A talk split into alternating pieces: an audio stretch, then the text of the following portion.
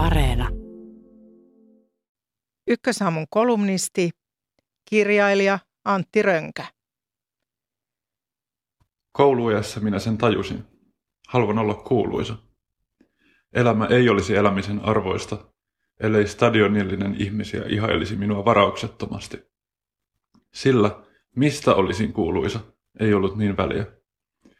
Helpoimmalta ja hauskimmalta näytti kuitenkin rock and roll tähtöys. Niinpä aloin säveltää kappaleita perheemme vanhalla ja epävireisellä pianolla. Tuo voisi olla syksyn odotetuimman miesartisti elämäkerran alku. Harmi kyllä musiikkiurani kohokohdaksi jäi esiintyminen lukion opettajien pikkujouluissa. Sinänsä mieleenpainuva kokemus. Kun tie Wembley-areenalle paljastui odotettua mutkaisemmaksi, suuntauduin kirjoittamiseen. Voisin julkaista vaikka Dan Brown-tyylisen maailmanlaajuisen bestsellerin.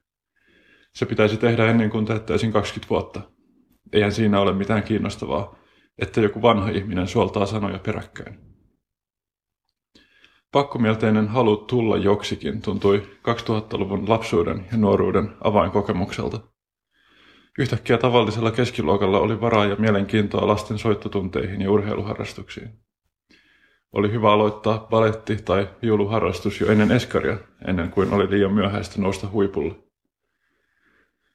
Kunnianhimossa tai ahkerassa harjoittelussa ei tietenkään ole sinänsä mitään vikaa.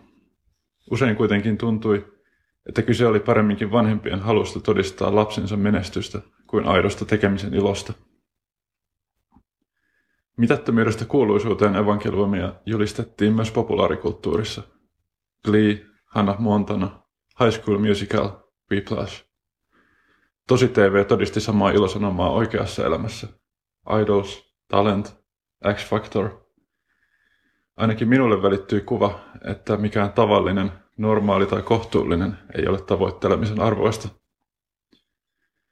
Menestyksen tavoittelussa on pohjimmiltaan kyse kapitalismin ydinsanomasta. Kaikkea enemmän. Sinusta voi ja pitää tulla jotain erityistä. Menestystarinoissa unohtuvat kuitenkin ne, jotka yrittivät yhtä paljon, mutta joista ei tullut mitään.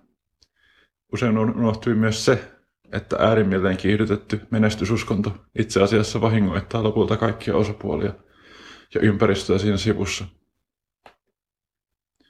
Vaikka konfettisateessa ei enää vaikuta niin tavoitellulta kuin omassa teiniässäni.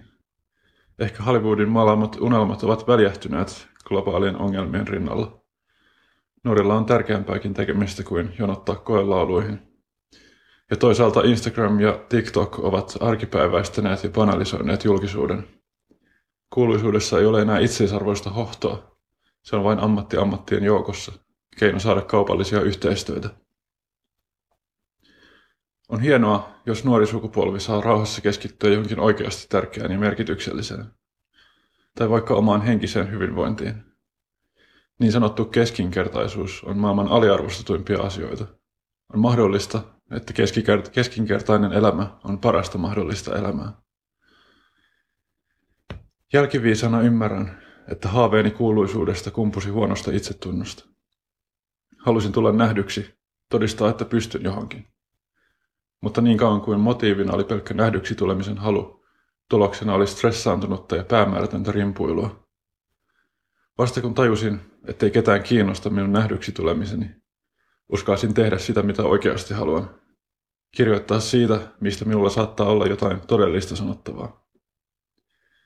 Ehdotan meille kaikille, jotka tunnemme riittämättömyyden ja keskinkertaisuuden pelkoa. Kannattaa seurata mieluummin kutsumusta kuin unelmia.